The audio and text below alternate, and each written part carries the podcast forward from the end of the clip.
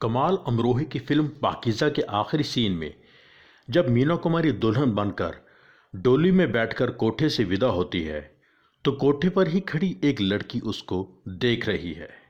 Film के editor ने यह शॉट फ़िल्म से निकाल दिया। उसको लगा कि ये शॉट ज़रूरी नहीं है। लेकिन जब कमाल अमरोही ने देखा कि ये शॉट गायब है तो एडिटर को वो शॉट दोबारा लगाने के लिए कहा और समझाया कि ये लड़की ही असली पाकिज़ा है।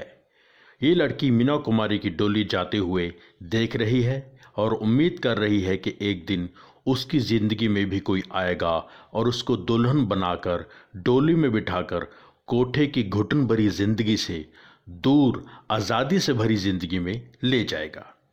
एडिटर ने कहा, लेकिन ये बात फ़िल्म देखने वाले को समझ में नहीं आएगी। तो कमाल ने कहा कि अगर कोई एक आदमी भी समझ गया तो मेरा मकसद पूरा हो जाएगा।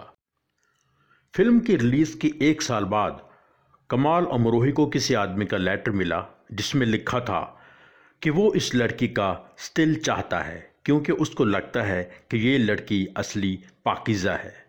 कमाल अमरोही ने लेटर लिखने वाले को एक अथॉरिटी लेटर लिखकर भेजा कि वो पूरे इंडिया में किसी भी सिनेमा हॉल में कमाल अमरोही की फ़िल्म बिना पैसे खर्चे देख सकता है।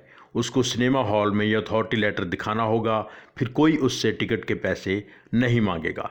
साथ ही कमाल अमरोही ने फ़िल्म के एडिटर को कॉल किया और लेटर लिखने वाले के बारे में बताया कि मेरी फ़िल्म में उस लड़की के शॉट को समझने वाला कोई एक तो मिल ही गया।